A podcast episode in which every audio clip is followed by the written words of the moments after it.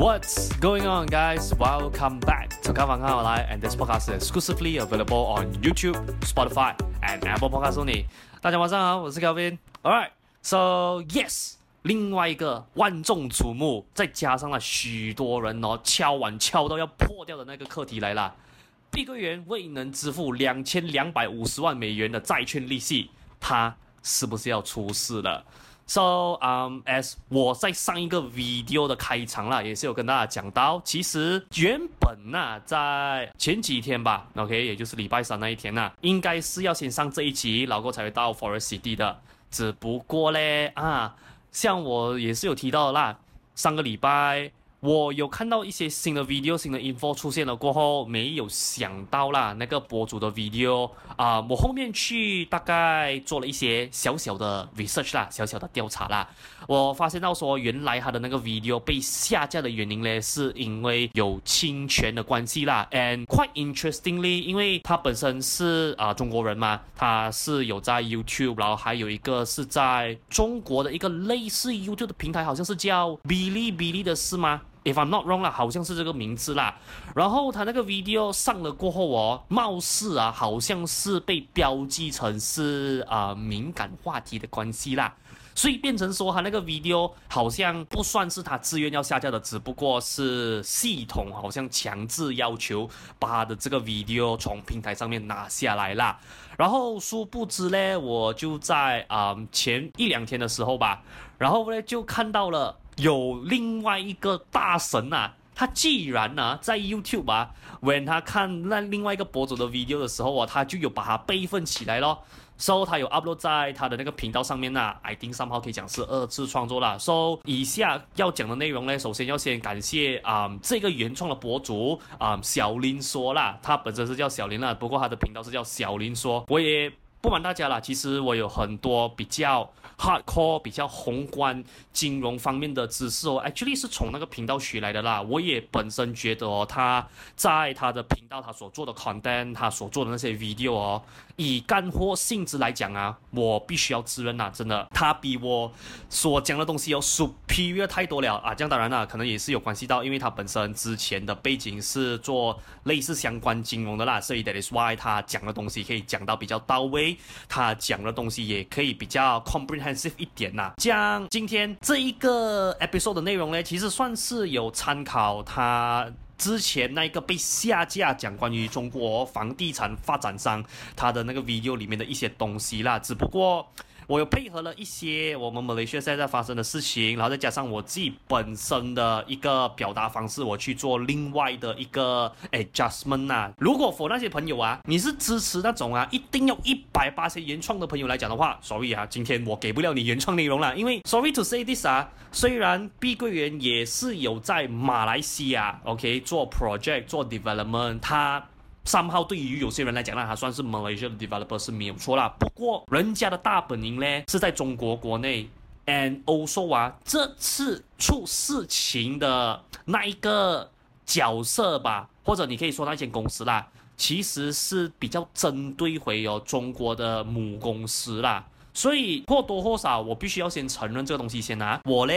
不能讲说我对 Malaysia 的 property。你讲说，no matter 是在 knowledge 方面，还是甚至你讲说到发展上，whatever 这些东西都好的话，我都不能说我是 hundred percent 的熟知。你更不要讲在另外一个国家的事情咯，OK？所以今天的这个内容呢，我也真的要再次感谢啊、小林说的博主小林啊、他之前那个 video 真的有帮了我很大很大的忙啦，把一些我我觉得啊，给本地的报社和主流媒体写到太过于复杂的一些情节呢，他有比较简单化一些些啦，而且那个顺序我也蛮喜欢的。这样啊、我也是有把他之前被下架的那个影片，然后过后被另外一个。YouTuber 算是二次创作 slash 二次上传的那个 video link 放在啊、呃、video 下面的 description box 啊。等一下 after 你看完了这个 video，如果那些朋友你有兴趣想要看那个 full version 的版本来讲的话，我不晓得那个二次创作的那个 YouTuber 他的那个 video 会不会过后给 system detect 到，然后又被强制下架啦。But just in case 那个 video 还没有下架之前的话啊，你可以先去看一看哦。And also 我必须要先跟他提醒一下啊，因为小林说他原本的。那个 video 哦，我不是说不好啦，只不过如果今天你的身份呢是。你本身做比较多关于 real estate 方面，或者是你会 trade 像这种 real estate developer company 方面的 stock trading 来讲的话啦，我觉得他那个 video 会对你来讲很大的帮助。这样至于否那些朋友，如果你是玩房地产投资的话，这个只是我个人的观点而已啊，我 personal suggestion 啊。你看那些东西是 directly 有 relate back to real estate investment 就好了。至于它那个什么股价升跌呀，啊，提供什么鬼其他的东西的话，你就不要去看了，OK？And also one more thing 啊，他在那个 video 呢，因为各位你们要记得一件事情啊，他在那个 video，我觉得另外一个他重点讲的东西是关系到他们在本地的发展商哦。是 exactly 这样子去融资做 project 的，这样必须先跟他提醒啊。当然，我并不是说很了解啦，在 Malaysia，如果你说做 residential development 或者是 commercial development，exactly 它 A 到 Z 的那个程序是怎么走啦？只不过中国那一套呢，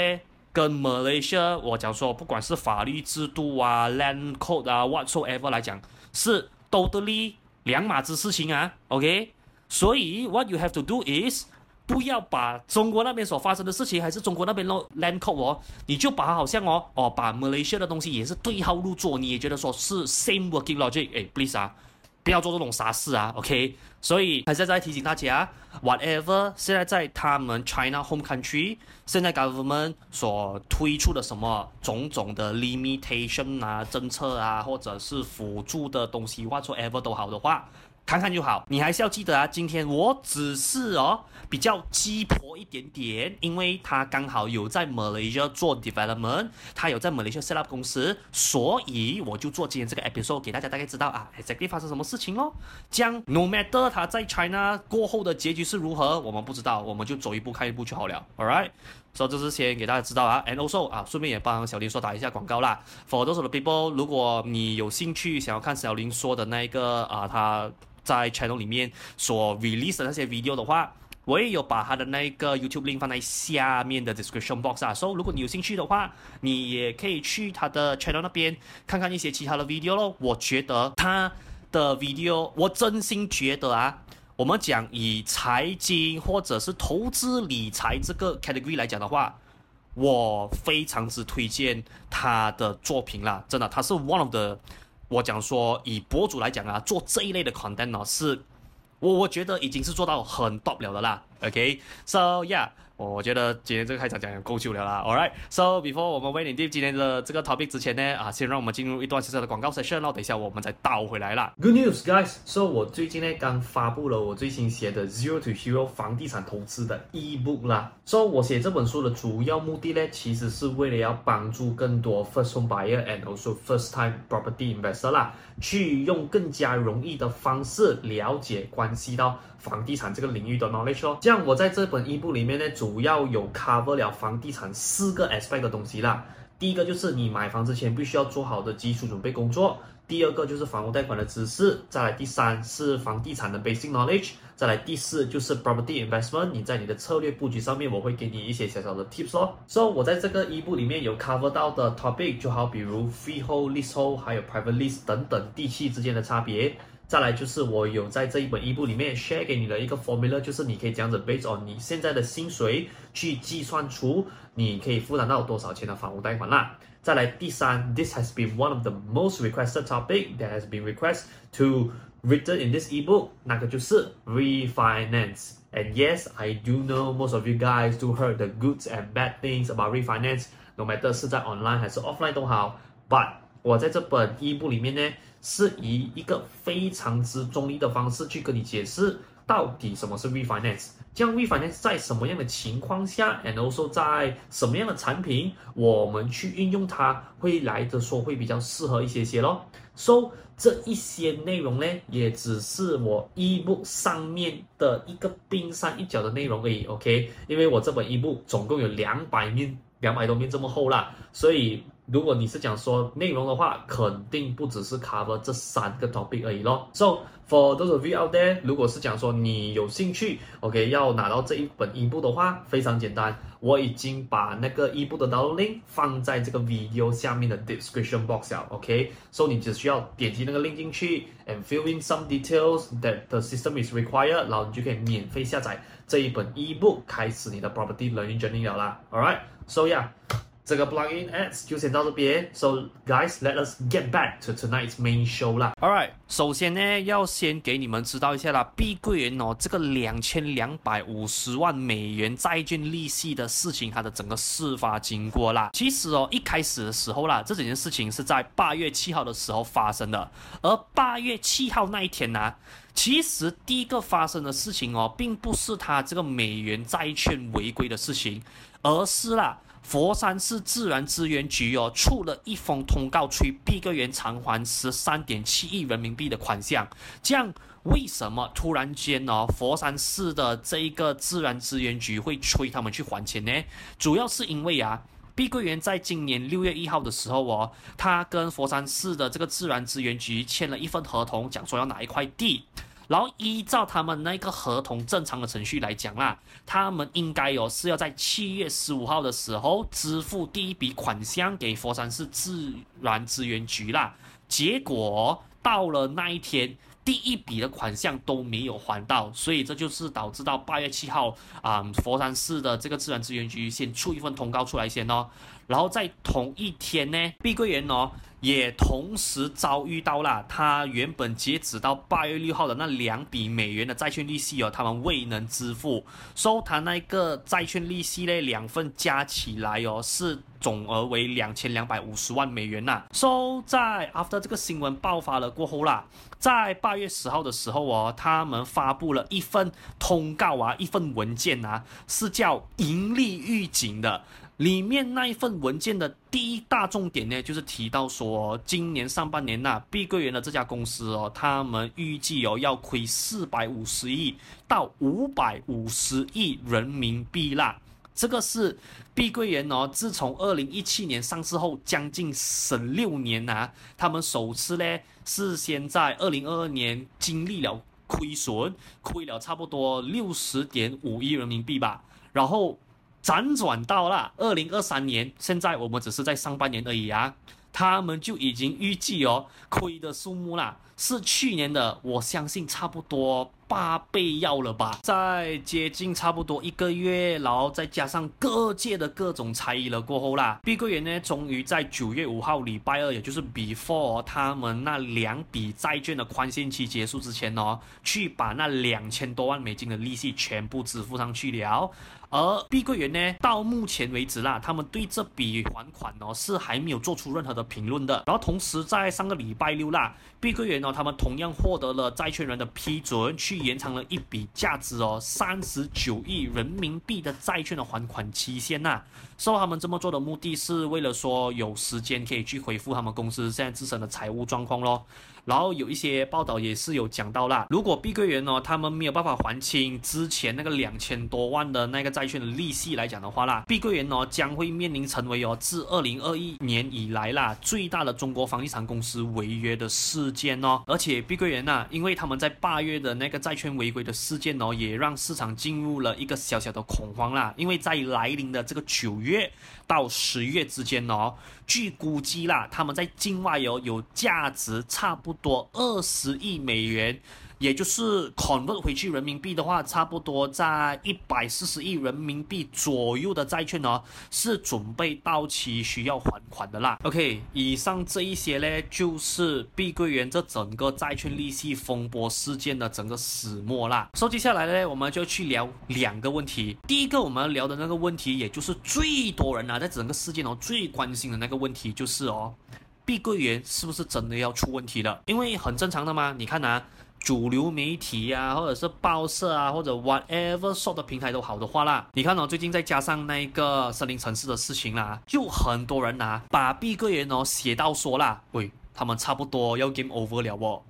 击败的和写了。问题在于是哦，真相是不是如此呢？这样啊、我我先提醒各位啊，以下所讲的东西呢，会比较 hardcore 一些些啊。如果你不喜欢的话，bear with me，这个是为了让你们更加了解啦，到底哦，我们 based on 碧桂园目前的情况来讲的话啦，它是比较高的几率是真的会接二连三的出问题，还是说这个只是一场？不幸的意外而已啦。第一个哦，我们要先看那在这两年哦，各大新闻版面里面最出的那个中国发展商啦，也就是恒大 Evergrande 啊。这样可能你们会很好奇，Kevin，为什么我们要先看恒大先呢？它跟碧桂园有什么关系哦？其实会需要讲这家公司的原因哦，是因为。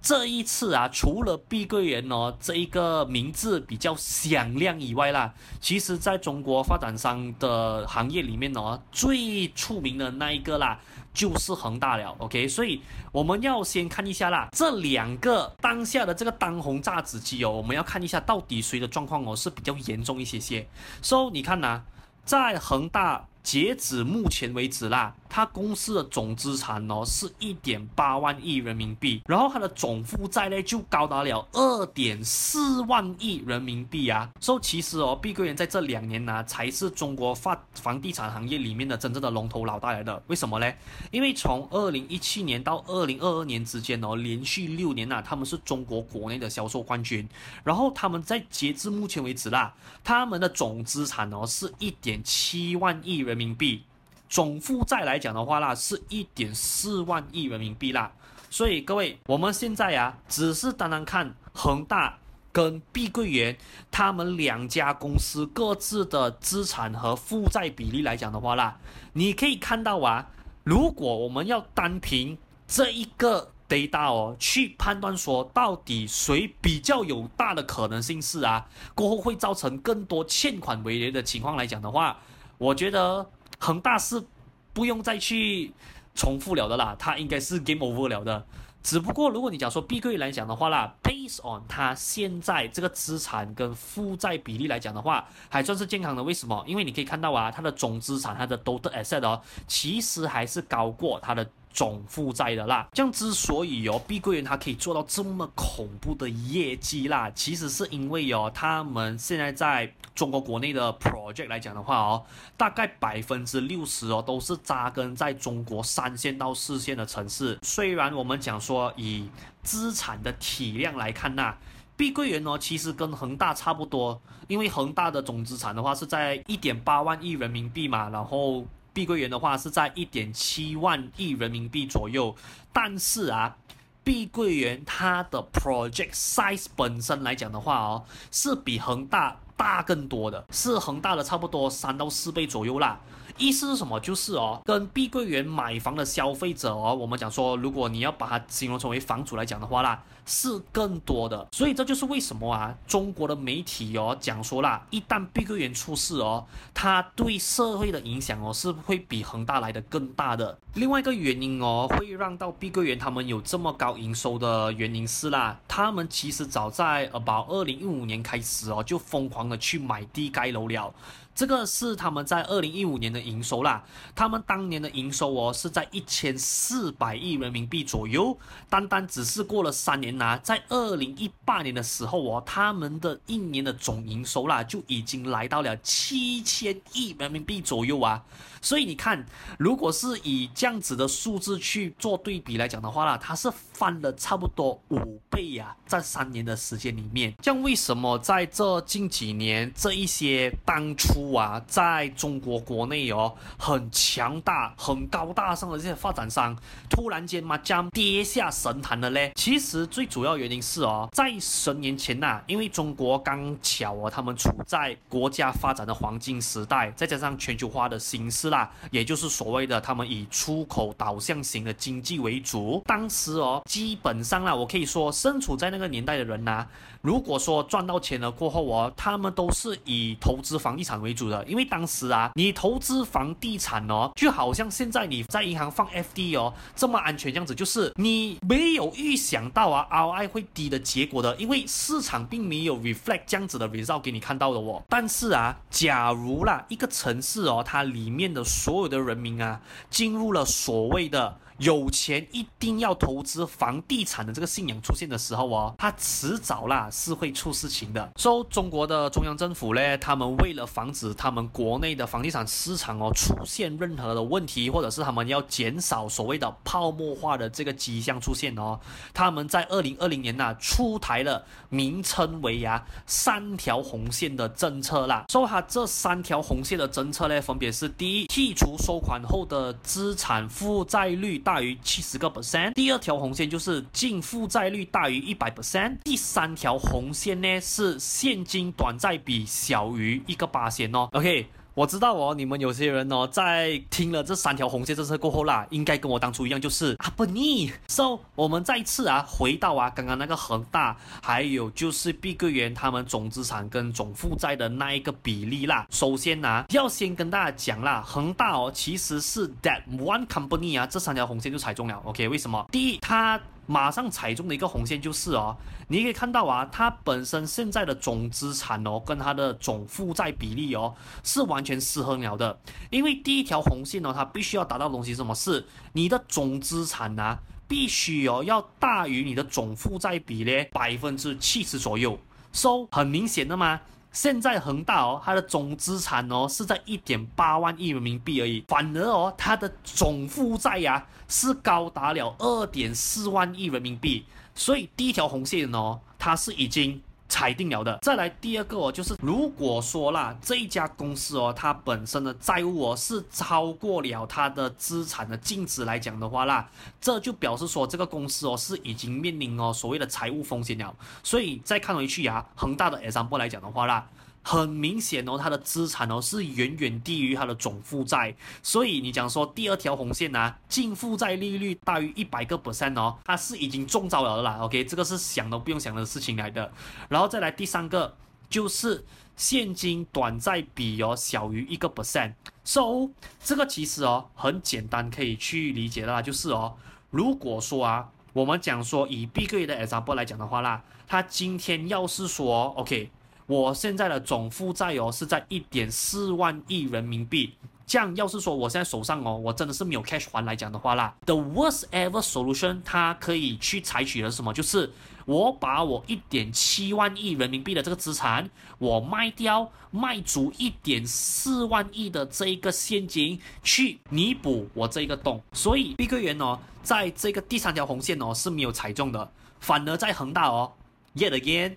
他又是做不到这件事情啊，为什么？因为今天呢、啊，他总资产呢、啊、虽然是有一点八万亿人民币是没有错啦，不过在 after 哦，他卖完这些资产的过后啦，他的总负债哦是还没有办法 cover 完的。意思什么？就是哦，他 even 把公司所有的资产 clear 完了过后啦，他这一个公司哦还是在倒欠款项的。所以如果说以三条红线的政策来讲的话啦。Based on 目前所看到的东西来讲的话啊，碧桂园呢是暂时性哦，我看到是他们还没有 exactly 是很明显踩中了一条红线呐、啊。不过如果你讲说恒大来讲的话，三条线。毋庸置疑的，他是已经踩中到完了啦。就算他三条没有踩完都好的话啦，他至少有两条是踩中了的。也因为哦，最近真的是越来越多在中国那一边的发展商开始有出现暴雷的这些新闻出来了过后啦，很多人就会在质疑说哦，这些发展商到底有没有去哦 properly manage 好他们的 cash flow 的哦？为什么以前呢、看他们哦顺风顺水这么久的时间过后会突然间哦从悬崖上面这样子掉下来嘞？其他的公司我不知。知道啦，不过 according to 碧桂园来讲的话哦，它是中国房地产行业里面哦少数啊没有公开违约的民营企业来的，这也表示说啦，他们公司本身的 cash flow management 哦其实是蛮好的啦。我们拿过去那两年 COVID 的期间哦作为例子啊，碧桂园哦它当然是裁员来讲的话哦就裁了差不多三万多人，它是在中国房地产行业里面呢、裁员裁得最凶，同时哦，他也是比恒达啦裁员方面来讲的话，是来得比他们还要更狠的。同时哦，碧桂园集团的总裁啦，我们俗称他为啊打工皇帝的其中一员的魔兵，他的年收入呢，从原本的一点九亿人民币哦，曾经因为在 COVID 的这段期间呐、下跌了啊。到九百五十七万人民币，整整九十五八千的降幅。然后呢，碧桂园集团的现任瓦西人呐，也就是杨惠妍，她的年收入呢，从原本一千五百七十六万人民币呢，下降到了只有啊三十八点五万人民币，整整哦九十八个 percent 的降幅啦。I mean，来 for God's sake 啦，杨惠妍她。本身就是碧桂园集团的瓦西人嘛，讲老实一句啦，他老伯在以前做了这么多东西，累积了这么多财富，讲真的，他在集团里面的这个呃职位，我也觉得不需要领太多的年收入啦，因为靠家里背后打下来的的江山哦，那个资产。我我觉得啊，他这个年收入啊，应该只是为了给他拿一点零用钱过日子而已啦。OK，这个只是我自己本身小弟比较拙劣的这个看法而已啦。而且哦，不只是集团里面的这两位头号人物的薪资有下降而已，其他高管的薪水呀、也是照样大幅度的砍。正是因为呀、碧桂园他们用了这么狠的裁员和薪资调整的方式啦，碧桂园呢。Even 在去年啊，我们每个人都觉得啊，大环境啊还是很艰苦的情况下哦，他们的 cash flow 哦一整年下来呀、啊，还是保持着 positive 的。接着第二个呢，我们要去解决的问题就是哦，到底啦，碧桂园 Malaysia 它会不会影响到哦我们本土的市场呢？其实，在我过后去做的 research 啦，里面有一个 article 哦，whereby Bank Negara Malaysia 他们是表示说啦。碧桂园对当前哦马来西亚本地银行的影响哦，其实是很有限的，不会对我国目前的金融稳定造成显著的威胁。再来哦，本地银行啦，对 Country Garden Real Estate Sdn Bhd 简称 CGRE 啦，也就是他们在马来西亚的这家分公司哦，去做了一系列的评估啦。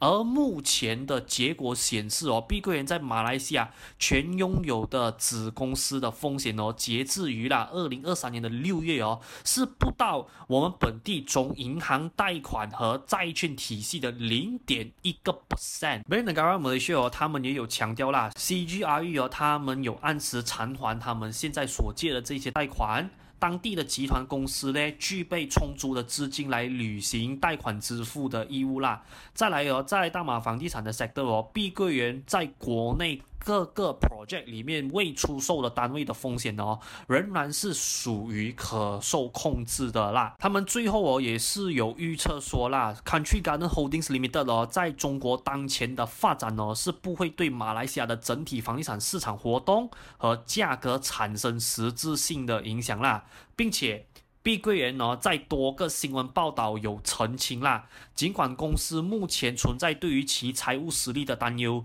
在马来西亚新山总价值一千亿美元的 Forest City 项目仍然拥有足够的资产，并且正在按照原定计划继续进行咯。So 这个东西我也是有在我上一集的那个 video 已经是有 cover 到了啦。OK，So 也是时候跟你们。针对啦，今天的这个 episode 做一个总结啦。So 这个总结我也顺便再解决你们另外一个问题吧，就是其实如果你问我为什么我今天要做这个 episode，其实另外一个原因啦是我在做这一集之前呢，就是当碧桂园他们这个美元债券呐，这整件事情爆发了过后哦，我在私底下啦有收到蛮多，不只是观众，而且是有一些。蛮常接触我的有一些顾客啦，他们都有在私底下跟我聊讲说，哎，Kevin，你几时会做这期的 episode 啦？你觉得啦，碧桂园它最后会落到这样子的下场呢？甚至啊，有的人问我讲说啦，哎，你要不要去可能 investigate 一下？如果说啦，碧桂园这整家公司啊，到最后走向破产的那个结局来讲的话，他们现在在 ongoing 或者是准备要。交楼的这一些 project 哦，会需要走这样子的一个处理程序呢？我也坦白跟大家讲啦，针对那些 worst case scenario 的东西哦，我其实没有去做研究。我的看法是这样子的啊，首先哦，我必须要先澄清啦，以下我讲的内容哦，可能呢，对于有些人讲说啊，你看你看啊，Kelvin 要开始出招了啊，他肯定哦，是哦，他。公司跟碧桂园哦，目前呢、有 contract 在身的关系。你看啊，他肯定是会为了他的利益哦，把那些 facts 啊、那些事实啊，全部转向偏向于他的风向。如果你想要这样子讲的话，我也无所谓啦。All right，but anyway，我本身的看法是啦，第一，为什么我不去做关于像刚刚我有提到的啦？为什么我不去研究我关于就是啊，Country Garden，assume that 啦，他们要是整个母公司啊破产来讲的话啦，接下来哦，even 在啊 Malaysia 那一些即将要关公交所师啊，或者是 ongoing 在做这个 project 会需要走这样子的一个处理程序，我本身不去做这方面的研究，哦是回归到啦，今天呢，我们东西哦都有分所谓的啊。Green zone、Yellow zone 和 Red zone，这样我们都知道啦。Green zone 的意思是什么？就是 All good，一点事情都没有，所有的东西顺顺利利的全部进行到最后。这样 Yellow zone 呢，代表着什么？就是它可能陷入了一些 difficulties，可能需要一点钱，需要一点时间哦，去解决这个问题。如果说啊，今天走到 Red zone 的话，就代表说 You are in deep shit。或者甚至我可以讲说啦，那整件事情哦，或者那整家公司啊，是这件公 K 小的。这样你回到来今天碧桂园的事情来讲的话啦，我本身觉得啊，yet again 啊，小弟拙劣的看法而已啊，我觉得他现在还是处于在 yellow zone 的状态，还不至于到 red zone。这样为什么我会下这样子的结论？第一，还是回到那个总资产跟总负债比的那个比例。今天呢、要是我们在讨论的对象是恒大来讲的话，毫无疑问的，Red Zone 留了一个很好的皇帝位给他了。问题在于是啊，今天我们在讨论的是碧桂园。以目前客观的数据和资料来看来讲的话啦，碧桂园哦，目前哦，它的总资产是高于有它的总负债比的。意思是什么？就是哦，假设说啦。碧桂园的头家，也就是现任的瓦西人呐，就是杨惠妍，或者是他跟他老爸商量了一轮过后，他们觉得说，哎呀，降临麻烦，不如您北就我卖掉一点四万亿的资产呐，去填掉这个洞，事情不就 s e t 了咯？再来呀，各位，你要记得啊，在这整个 case 它的重点是什么？是现金流。OK，there's a big difference 啊。如果今天呢，它本身是讲说，哦，我只是单纯讲，哦，它的总负债比很高来讲的话啦。就代表什么？就是这一家公司啊，just in case 啊，如果他陷入什么财务危机，他的钱转不过来还是什么的话啦，要是这个公司清盘哦，他到后面还是倒欠人家的钱。这样碧桂园哦，今天他面临的问题哦，并不是这么严重，而是他手上现金流不够。意思就是什么？就是他手上的 liquid cash 的 cash on hand 哦，现在呀、啊，如果说要 upcoming 的 installment 要去做周转来讲的话啦，可能他们没有足够的资金去。做这方面的支付，将要是你问我的话啦，yet again 啊，我本身不是碧桂园的负责人，我不是杨惠妍，我更加不可能是杨惠妍他的老别的私生子啦，OK，所以我不知道碧桂园会什么事情啦，只不过依照他现在账面来看的话啦，当然有几种方式的，第一个就像我刚刚讲的咯，很简单的嘛。我降低我的负债的话哦，基本上我下个月要还的 installment 就不会太多了咯，这样也算是啦，间接解决掉了他现金流的问题咯。再来，他还有另外一种方式哦，我觉得更牛逼啦，只不过我不懂他们会不会用这种比较 aggressive 的方式啦，就是什么，反正我现在总资产一点七万亿嘛，然后我的总负债比哦。一点四万亿人民币哦，我还有差不多啊一个零点三万亿的一个 gap 在那边，呃，买 as well 啦，就再去市场寻寻觅觅一下，看一下说有哪个有缘人呐、啊，maybe 之前呢我没有跟他合作到生意，诶，可能这次哦，诶，but 我手上啊。现在呀，你懂了，有一点点哦，不是我很缺钱啊，只是我缺一点点小小的资金哦，拿来周转我接下来的 installment 诶，这样哦要不要啦？OK，我这边的资产呢，我抵押一点点给你，然后我换一点点 cash 回来啦。你看呐，这样子过后我我们又有新的 agreement 啊，我可能过后在两年啊还是三年过后，我再把钱还给你咯。这样 yet again 呢，这个在我眼里只是 based on 小弟这个看展啊，这个 level 我去看来讲的话。我是觉得不要开杠杆比较好啦。这样，要是站在碧桂园的高层和他的董事会觉得说啦，如果是通过他们的总资产再去融资多一次去换取 cash on hand，去应付他接下来的 installment 的支付是行得通来讲的话，没有问题的。因为像我讲过很多次了，其实房地产投资哦，跟你做生意，regardless of 你是做发展商，你是做 F&B 还是 whatsoever kind of business 都好的话啦，其实哦，sales revenue 不高哦，不会让你生意死的。你下个月呀、啊，还是后个月、大后个月呀、你没有 cash flow 转啊，那个才是致命。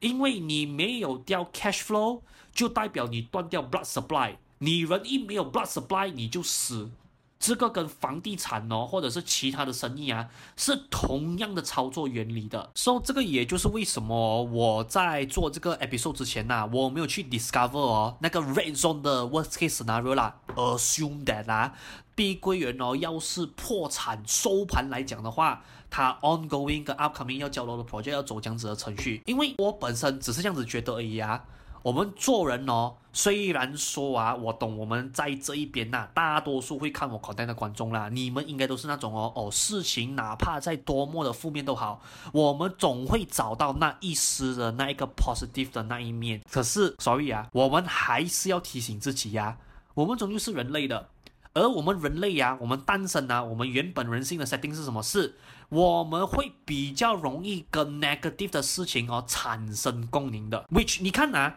今天哦，sorry 啊叶的根啊，如果你觉得我偏心的话，无所谓啦，我也不 care 啦，all right，我只是要表达的一个东西是什么事哦？今天呢、依照啊，yet again 啊，property frontline 呢，现在比较拙劣的观察来讲的话啦，现在它的情况是处于在 yellow zone。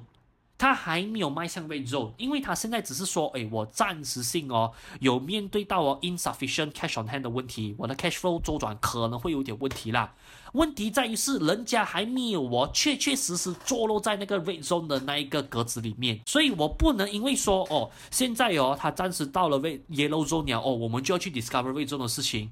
I mean, sorry to say this 啊，yet again 啊，我本身是做这个行业的，我觉得哦，我不懂啦。对于有些人来讲，可能不算呐，可是在我的眼里，这个也算是职业道德的一部分呐。要是今天哦，这个事情，我觉得说还没有到那个 red zone 的地步，我们也还不怎么需要去了解 red zone 的解决方案来讲的话，我们就不要先去研究先，因为当你这个 red zone 的 information 你收在你的脑儿过后。所谓啊，yet again 啊，只是我观察到的人性而已啊。你时不时哦，就算他处在 yellow zone 都好啦，你都会让那个 red zone 的那个 negative outcome 哦去 overtake 掉哦。你对于这整件事情发展的那一个正向的迈向的那个期望值，真的，这个是人性的。所以这就是为什么我觉得啊，以比较公平的立场来看的话啦，我觉得既然现在碧桂园他们的。情况啊，比较属于在 yellow zone 来讲的话，我们就讨论 yellow zone 的东西就可以了。And 他的 yellow zone 的问题是什么？就是他要解决他的 cash flow 问题，他要找更多 cash on hand 回来而已，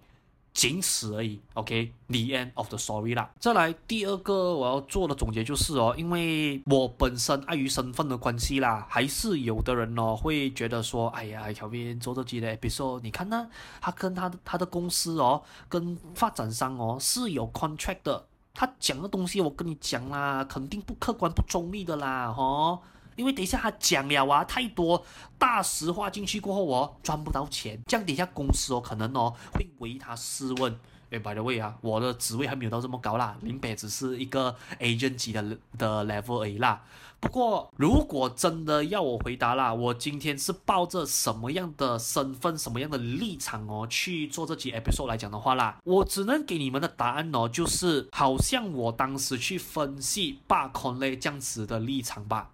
OK，我我先讲啊，罢工类跟这次碧桂园哦这两个事情的差别是在于什么？是。罢工类嘞，我的公司跟他是没有 contract 的，我跟那一场项目跟发展商本身是毫无利益关系。我会去做他一系列的分析哦，当然除了说他是时下比较轰动的课题以外啦，再来另外一个更重要的是什么？是因为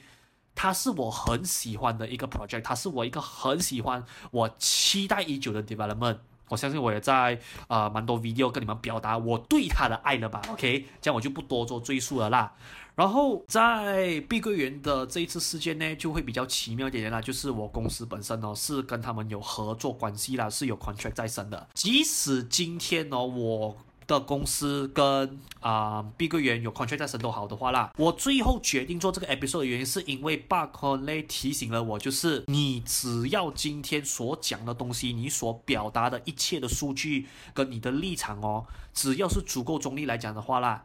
不管你是不是有跟他目前有合作关系、有合同，甚至你喜欢这个项目都好的话